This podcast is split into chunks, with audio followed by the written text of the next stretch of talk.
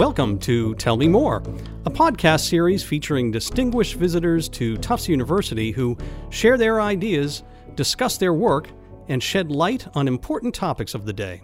In this episode, U.S. Congressman Joaquin Castro, a Texas Democrat representing the 20th Congressional District, visits with Tufts University's Katie McLeod Strollo to talk about civic life, the importance of the youth vote, and the role of the United States in foreign affairs. Congressman Castro serves on the House Intelligence and Foreign Affairs Committees and is first vice chair of the Congressional Hispanic Caucus. He came to Tufts as an invited guest of the Fletcher School of Law and Diplomacy and the Tisch College of Civic Life. Let's listen in.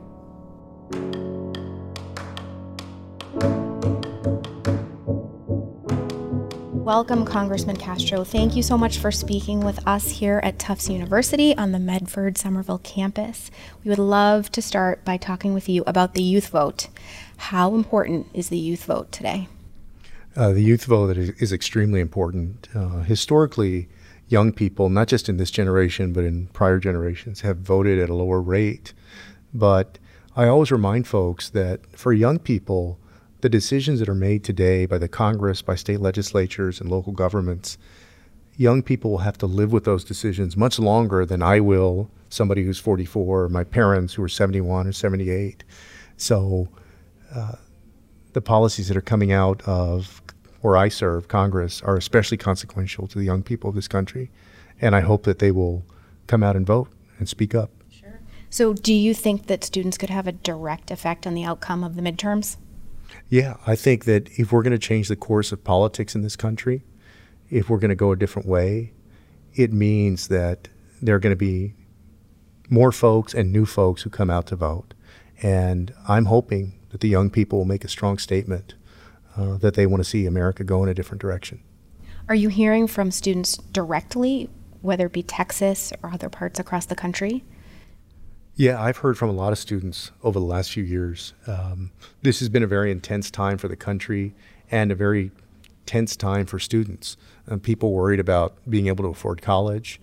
A lot of folks who've graduated from college are worried about being able to repay their loans and not being able to pursue the jobs they want or live on their own or get a car because they're saddled with so much debt. So yeah, it's been a very tense time, and and we hear from our constituents a lot. So how young are the students you're hearing from? Does this, you know, go beyond uh, college as far as who is involved? Um, middle school, high school. Yeah, I believe me, you know, a lot of it is folks that are in college or their early 20s, but I'll even get letters from high school students. Once in a while, I'll get letters from middle school students on a particular issue. And it's always good to see some folks that are already thinking about issues that are important for them, but also for the country. Okay. So, on that note, then, how would you advise students to get involved in civic life? What are the first steps? Well, the first thing is to pick something that you care about. Um, the thing that will keep you engaged and involved is doing something that you care about, uh, whether you know, whether it is something in politics, uh, volunteering for a campaign or a cause, for example, uh, whether it's animal rights or homelessness or any kind of issue that somebody cares about, the place I would say to start is to start with your heart, so to speak. Start with a, something that you really care about. Can you expand on that a little bit? Um, if you were talking to, say, uh, a new graduate and this topic is at that student's heart, as you said, what are the first tangible steps that they should be taking? Uh, I would say, for example, if they were concerned about homelessness, that they should volunteer, whether it's Habitat for Humanity or a food bank um, or a place that serves uh, the homeless. Get involved in the issue that you care about directly. And also, I think it also helps early on to get involved in a way where you can see tangible results of something that you're doing. You know, that's the beauty of a program like Habitat for Humanity is at the end of the day there's a tangible result to it. And that often is very rewarding for the people that jump in and help build those homes. Um, and then and then later on, you know, as you get more involved in the policy or the theoretical stuff or the things that you can't always see immediately, but to really get somebody engaged early on, I think they should take a step uh, where they can see a concrete result to what they're doing. Now, on the topic of diplomacy, with the Fletcher School of Law and Diplomacy here at Tufts, we have a vested interest in preparing our students uh, for their futures in diplomacy, and we are wondering, in this political climate, how should these students be preparing themselves? Well, I think they should be looking ahead to the horizon. And, you know, I pose a challenge to folks now the fact that 50 years ago, if you asked somebody who was living somewhere around the world where on earth they would want to go if they were going to leave their home country, for all the work that we had to do in terms of civil rights and voting rights and women's rights, when you asked that question 50 years ago, the answer was very clearly the United States of America. So the challenge for young people today is to make sure that when you ask that question 50 years from now of somebody living abroad, that the answer is still the United States of America. And how do we make sure that that's true? How does the United States remain a leader among nations of the world and also a prosperous nation for all of us? So, when it comes to foreign policy, can you talk a little about the United States' current role in the world? That's a great and complicated question right now. I believe the United States is still a leader among nations of the world.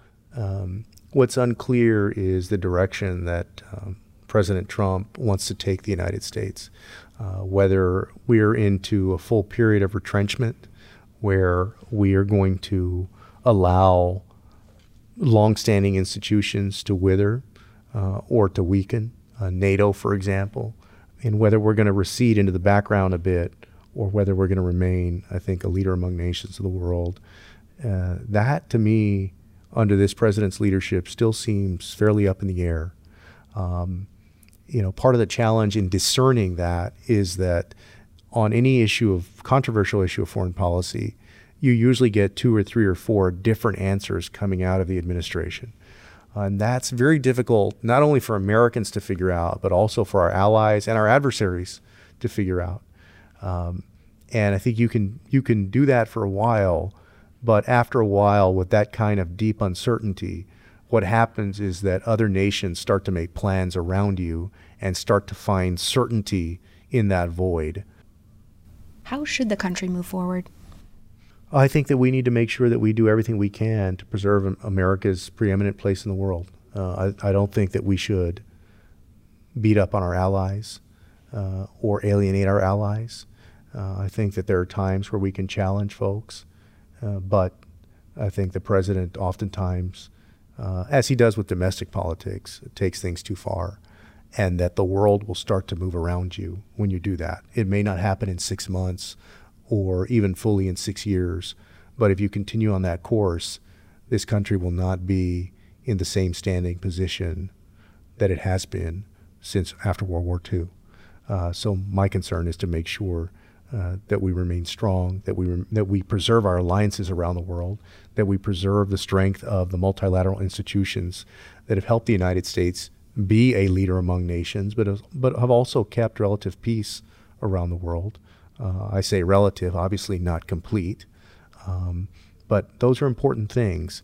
And I feel most of all as though we're marching forward as a government right now under this president's leadership without a clear idea about which direction we're headed or um, what our final goal is, uh, what the end game is. Uh, it's kind of an ad hoc type of policy. Spoke earlier about the youth and the issues that they are raising to you. Under the topic of foreign policy, what specifically are you hearing from the youth? Um, different things. Uh, you know, for example, one of the things that I'll hear often about are the different crises around the world with displaced peoples. And right now, there are about 70 million people around the world who are displaced from their homes for different reasons, whether it's famine or economic desperation or civil war. Uh, you know, so I'll get a lot of messages asking, "What are y'all doing about that?" The Rohingya issue, for example, the crisis there in Myanmar uh, in Venezuela, where you, have had probably about a million people over the last 18 months leave Venezuela, uh, flee the Maduro regime. Uh, you know, so some of it centers around that, and then also uh, issues about the United States alliances um, with respect to Saudi Arabia, for example, what our role should be or shouldn't be in Yemen. Um, so some some humanitarian concerns, but also some very, very thorny uh, and controversial issues around foreign policy and what our posture should be towards different countries. So, if students are passionate and they want to reach out to Congress directly, how, how would you advise them to move forward there, to use their voices and to be able to reach their congressman? Uh, I would say now, you know, in 2003, when I was elected into office, I used to tell people that I thought the most direct way to make sure that members of Congress would read what you had to say was to email them because most of them check their own email. You know, the staff would open the letters and answer the phones, but the members of the legislature at that time where I was serving would check their own email. Now I would say it's through social media. Uh, in many ways, social media has really democratized the voices out there that can speak directly to elected officials. Uh, I see different messages come to me every day uh, from folks who are not big, powerful people in society, but are citizens, oftentimes constituents, who want to speak out on a particular issue. Sometimes they're very, very friendly and supportive, and other times they're very harsh in their criticism, uh, but they're speaking directly to me. And so I would say, you know, for this generation, uh, do what you do best, which is through social media, make your point. So, you, are you finding that you're spending uh, a good part of each day in the world of social media, um, connecting directly with uh, students and constituents?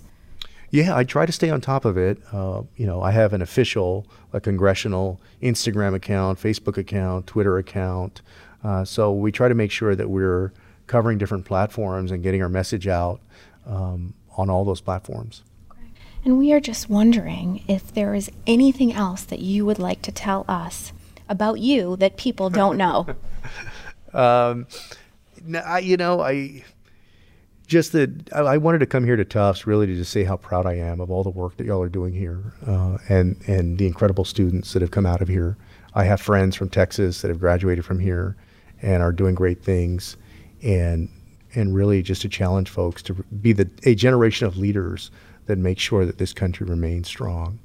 Um, in terms of things about me, well, my brother has a book coming out, so I'll let him write kind of the story. He's my twin brother, so he can kind of write for both of us for now. Right. And then you have your own podcast, The Diplomatic Cable. It's a foreign policy podcast available on iTunes, Spotify, and Google Play. So, is there anything that you'd like to add while you're here with us today? No, I think you got it. Thank you. Thanks for having me. Thank you so much. We very much appreciate it. Thanks for listening to this episode of Tell Me More. Be sure to subscribe to listen to more episodes, and please take a minute to rate and review us wherever you get your podcasts. We'd also welcome your thoughts on the series. You can reach us at tellmemore at tufts.edu. That's T U F T S dot edu. Tell Me More is produced by Katie McLeod Strollo, Stephen Hacker, and Dave Nusher. Anna Miller recorded Congressman Castro's interview. Web production and editing support provided by Momo Shinzawa and Taylor McNeil. Production support provided by 5 to 9 Media.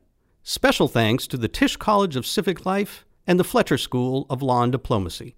Our theme music is sourced from De Wolfe Music, and my name is Patrick Collins. Until next time, be well.